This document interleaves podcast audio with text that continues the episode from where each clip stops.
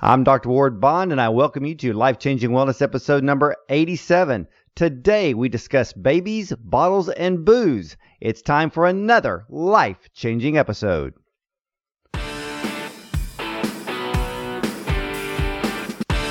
This is Dr. Ward Bond's Life Changing Wellness. Life Changing Wellness. Here's Dr. Ward Bond.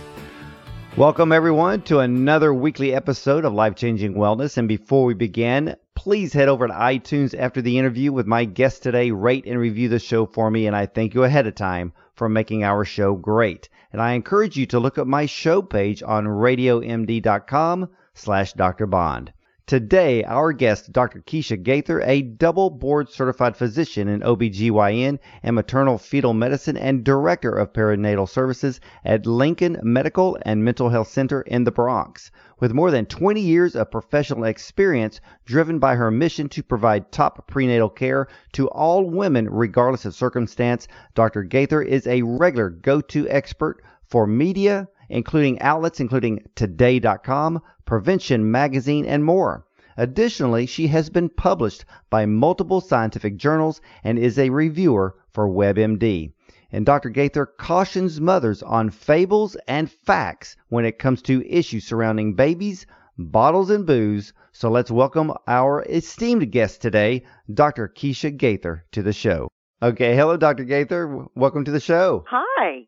How are you? Thank you so much for having me, and what a beautiful introduction. Thank you. Well, you're very, very welcome. And uh, I am very interested in our topic today about babies, bottles, and booze. But first, tell us about the prenatal work that you do in New York, and how is your job unique?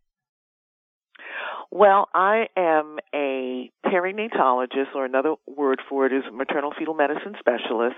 And what that is, is a, a, an OBGYN who's had specialized training to take care of complications of pregnancy. Complications such as medical issues like HIV, diabetes, uh, sickle cell anemia, uh, babies that have congenital anomalies, uh, twins, triplets. So if you have an issue during your pregnancy, your general OBGYN will send you to somebody like myself. So that's pretty much what I do. Um, here I serve as the Director of Perinatal Services and the Director of Maternal Fetal Medicine here at New York uh, City Health and Hospitals Lincoln in the Bronx. Wow, that is uh, you got a big job ahead of you because I can't I can't imagine how many different cases that you must see and the and the different types of cases that, like you mentioned. Now, do you uh, also deal with uh, babies that are born that uh, could be hooked on drugs like meth or cocaine? Absolutely, we see a lot of that. A we have lot, a lot of, that. patients who are substance abusers, uh, cocaine, meth, heroin. So we see a lot of that. How long does it take to get a, a newborn baby to? I mean, is there a weaning process that they have to go through? Uh, being born from a mother that's a drug addict. It depends on the substance that um, is being used or abused, so to speak. Um, if the mother is is on heroin, the baby will likely be weaned on methadone until such a time as it can, you know, take care of itself uh, without it. But yeah, for depending on the drug, there is a weaning process. Well, let's cover some of the mommy myths that are common uh, when it comes to newborn care. What are some of those mommy myths? Well, I think the first one, uh, which I speak on a lot, is talking about alcohol use in pregnancy. You know, a fable that a little wine is fine. Well, no, not really. Um, you do not want to drink when you are pregnant. Alcohol is one of the leading preventable uh, causes of birth defects in the United States. There's such a uh, syndrome known as fetal alcohol syndrome, which consists of a triad of abnormalities in the developing fetus encompassing their um, central nervous system development, uh, abnormal facial features, and growth um, restriction. So uh, that is certainly contraindicated in pregnancy and really in, in and when you're breastfeeding to an extent as well, because the alcohol gets into the breast milk, and your baby's brain is still developing up until three years of age. So you really don't uh, want to be imbibing in a lot of alcohol during that time period. So, what type of birth defects do, uh, can be caused by uh, fetal alcohol poisoning? I mean, is it cerebral palsy, things of that sort? Um, well, what you'll see is babies that have small heads, short stature. They can be hyperactive. Uh, they can have uh, low IQs, uh, hearing defects, visual defects. They can have heart, kidney, or bone defects. I mean, alcohol is really ugly in pregnancy, so you really do not want to imbibe when you when you're pregnant. You really don't. Mm-hmm. Well, well, you mentioned breastfeeding. What are some of the uh, benefits of breastfeeding, and is breast really best? Well, yes, it is. Breast is best for many uh, reasons.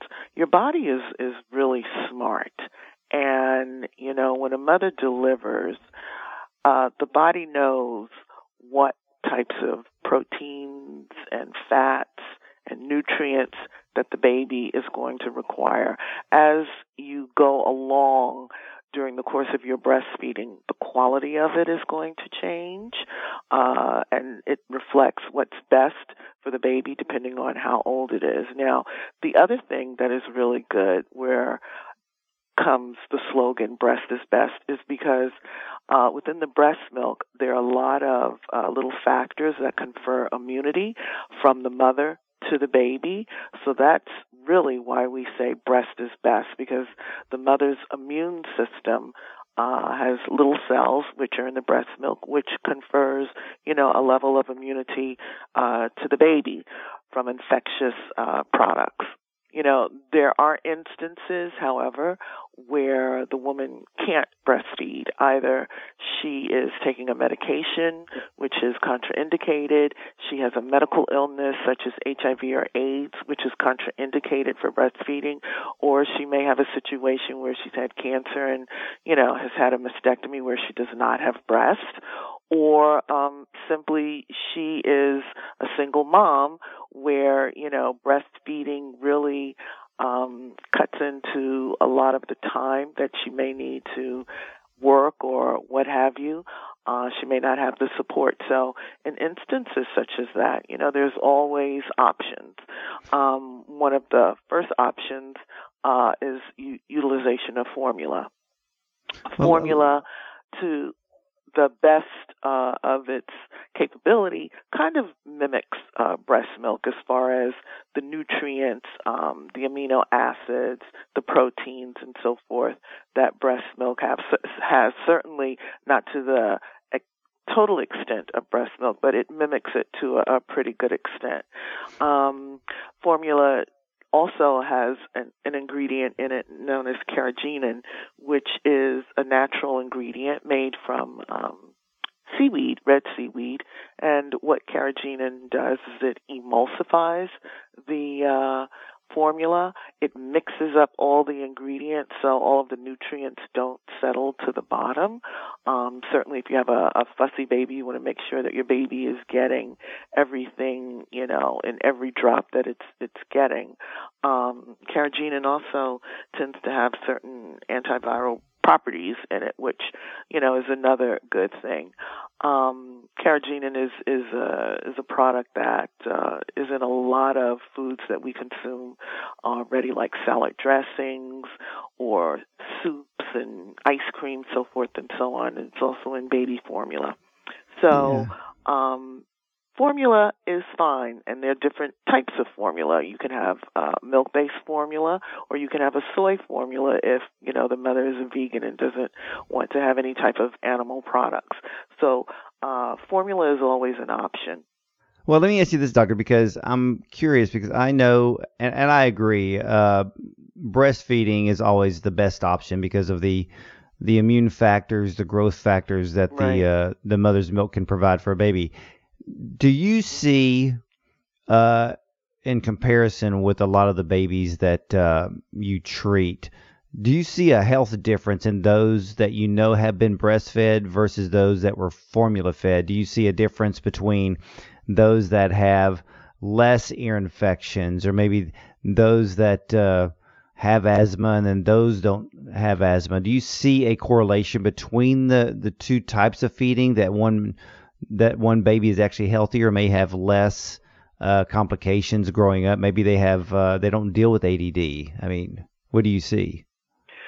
Well, you know, uh, my my specialty takes care of the babies while they're on the inside, so I can't really, you know, say what happens once you know they leave my care after I, I you know get them safely from the womb to the outside. However, in speaking to a lot of my friends who are pediatricians, yes, there is a difference in breastfed babies as far as you know their uh, immune systems and being uh, predisposed to ear infections and GI upsets and allergies and so forth and so on, as compared to babies that um, you know are um, bottle fed. So anecdotally and speaking to my colleagues along those lines, yeah, I would say so.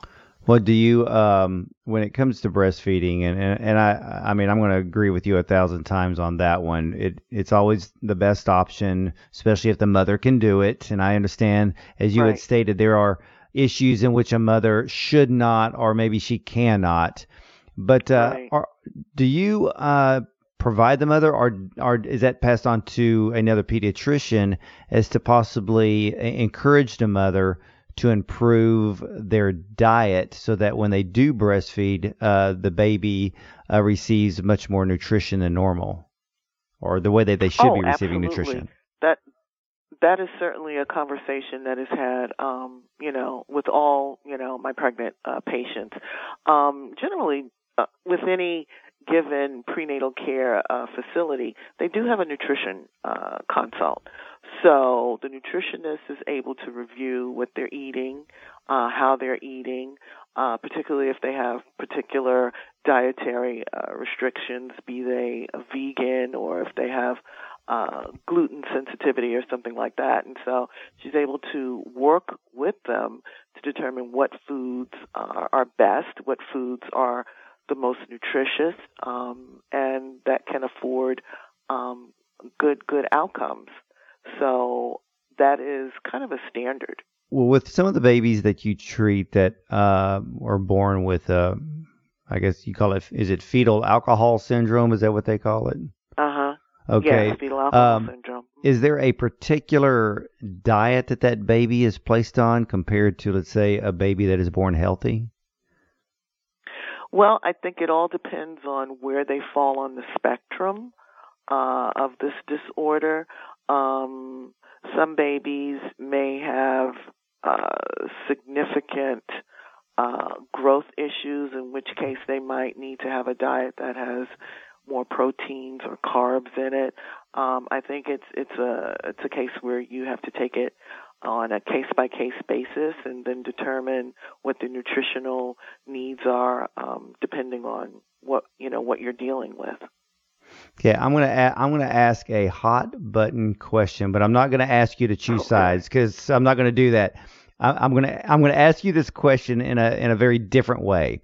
Uh, I know right Okay. now that we are hearing a lot of the talk about vaccines. We have, you know, uh, supposedly a study had come out just recently uh, debunking all of the things that the anti-vaxxers are saying.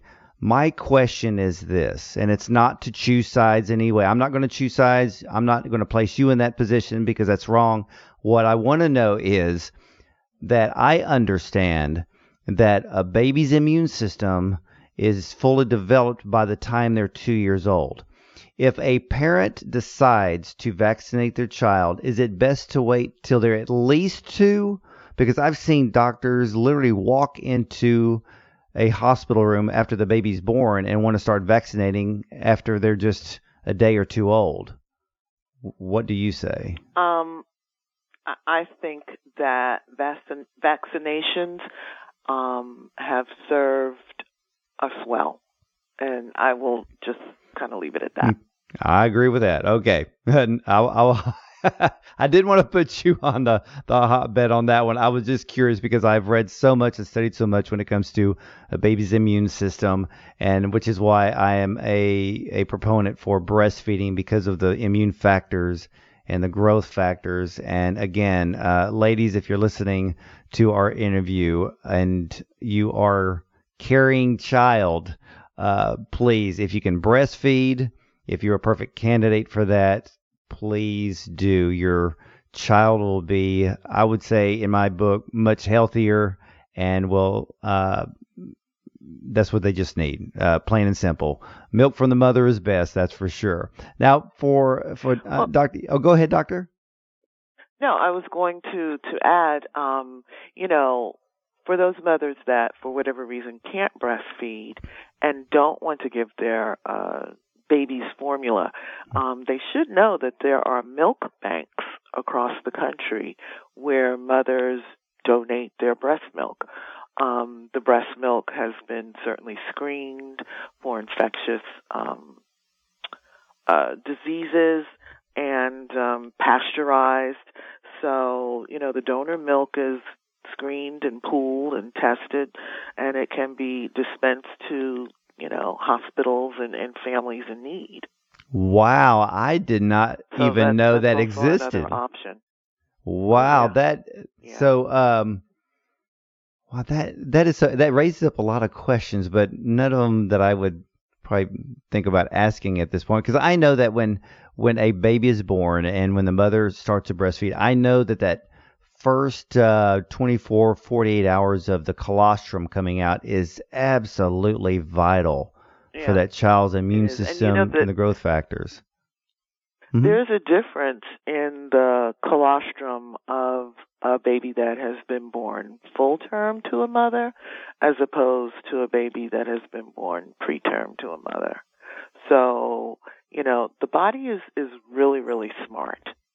You know, and, and that colostrum, um, or that first milk as they call it, um, really uh, provides whatever uh, immunologic and nutritional um, value depending on um, you know what the baby needs. So what? Uh, so what have you seen in? I mean, have you ever uh, looked at or researched the difference in the the strength or the composition of the colostrum between a a full term baby being born versus those that are preemies? Yeah, I mean that's that's out in the literature. There's a difference. That's real.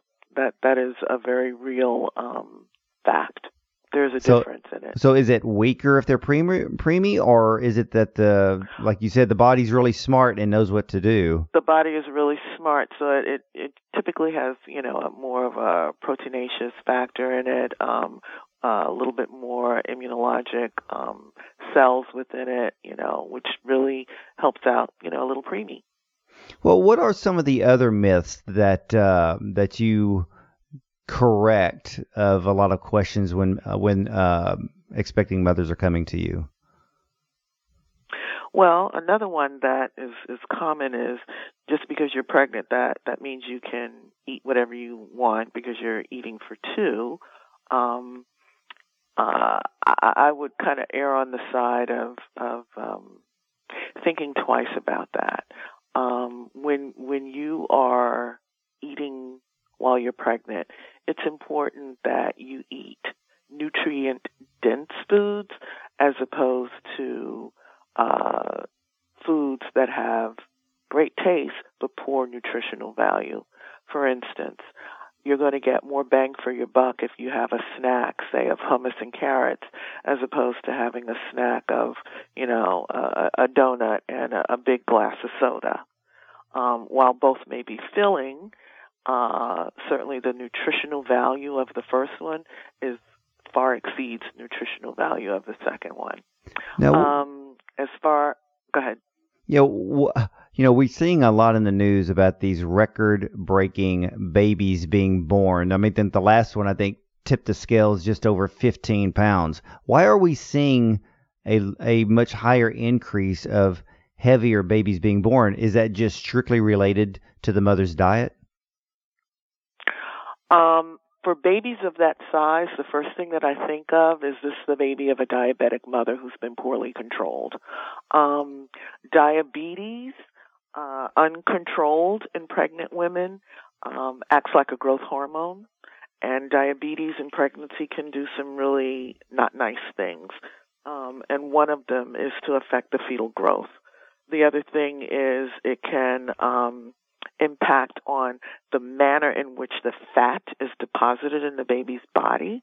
Uh, babies of, of diabetic moms really look like little sumo wrestlers because the fat is deposited in the baby's belly as well as in the shoulder girdles.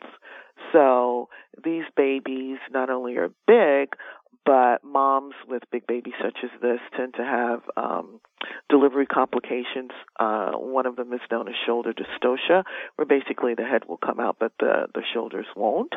Um, so in diabetics, it's really important while they're pregnant to get interval fetal growth to make sure you're not dealing with a baby that has shoulder dystocia. And if if you do have a baby that's on the large side, you know, opt for a C-section to ensure that it's delivered um, without any complications. Well, what is the difference between a mother who is not diabetic versus a mother who is clinically a diabetic? But then I've heard mothers who are not diabetic, but then they may end up in gestational diabetes. How does that happen? Um, there are two types of diabetes during pregnancy. There is the diabetes that um, existed prior to even getting pre- pregnant. That's called pregestational diabetes. And then there is diabetes that can occur uh, upon pregnancy. The placenta puts out hormones which induce a diabetic state. So if you're kind of wavering on the edge, once you get pregnant, those hormones will just kind of tip you over the edge into a diabetic state. So that's why every pregnant woman is screened uh, between 24 and 28 weeks of pregnancy, and if she has particular risk factors, she's screened, you know, as soon as she walks into the door for her first prenatal visit. Um, a screening consists of an oral uh, sugar load, uh, and if that is deemed abnormal, then she has a three-hour test that's called a three-hour GTT, and if there are two abnormal values there, then she's deemed a gestational um, diabetic. So how's that treated? Um, well, there are two types of gestational diabetic diabetics. One is diet controlled, uh, where you know she monitors her diet, uh, checks her uh, finger sticks to make sure that she falls within a normal range. If for whatever reason she is not falling within an adequate range um, with diet alone, then medications are given to her, either oral and or insulin, to ensure that she is in a euglycemic state or or a normal glycemic state um, during the course of her pregnancy.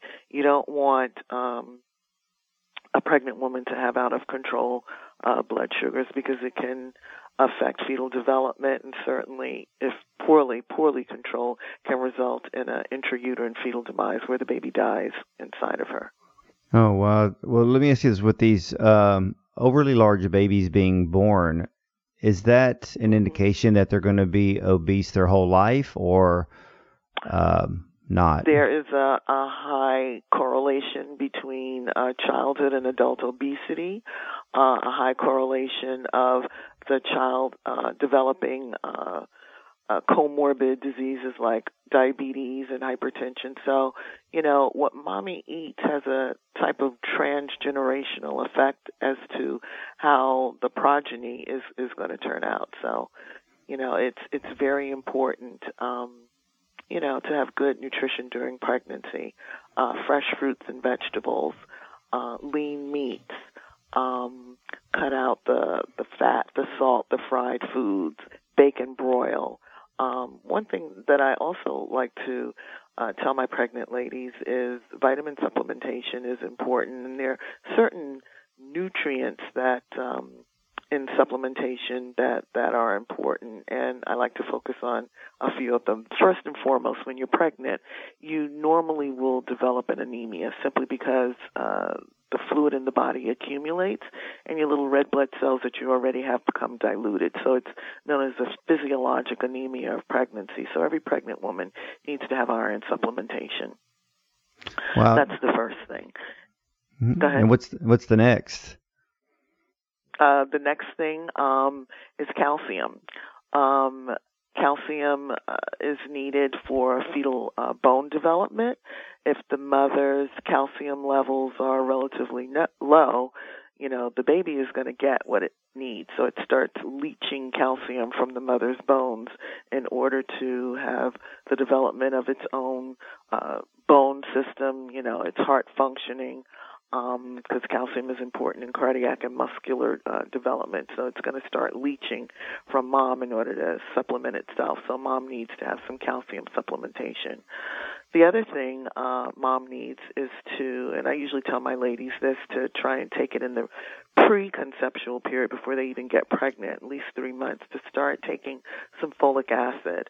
Folic acid is really, really uh, crucial um, in the development of the baby's brain and spinal cord, its central nervous uh, development. So it's really important that moms have that, if possible, in the preconceptual period, but certainly within the first six weeks of, of pregnancy, because you know what happens in the first six weeks pretty much predicates how you know the baby is going to turn out. Um, structurally during the course of the pregnancy because everything that needs to happen happens in the first uh, first weeks of pregnancy, and it's just growth after that point in time.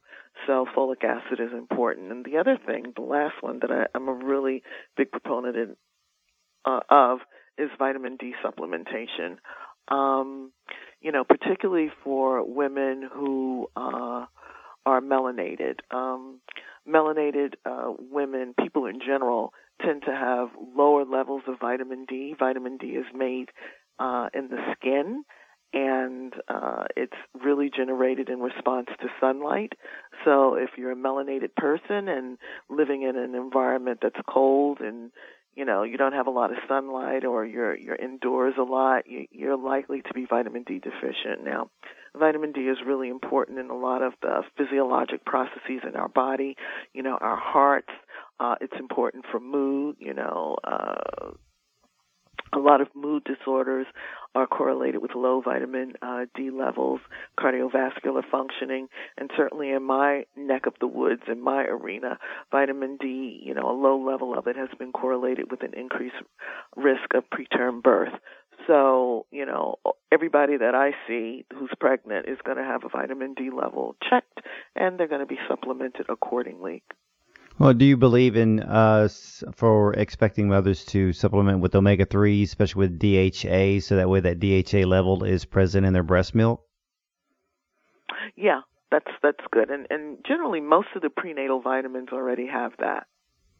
Oh, good, good, because I know that uh, a lot of the for those uh, mothers that uh, cannot breastfeed, I understand now that DHA is being fortified within a lot of the formulas to make sure that the baby is getting what mm-hmm. they need. Yeah. Well, where yeah. can my audience yeah, connect with you?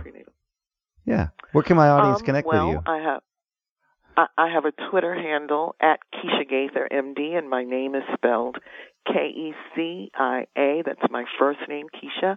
Last name G A I T H E R. So that's my Twitter handle at Kecia Gaither MD.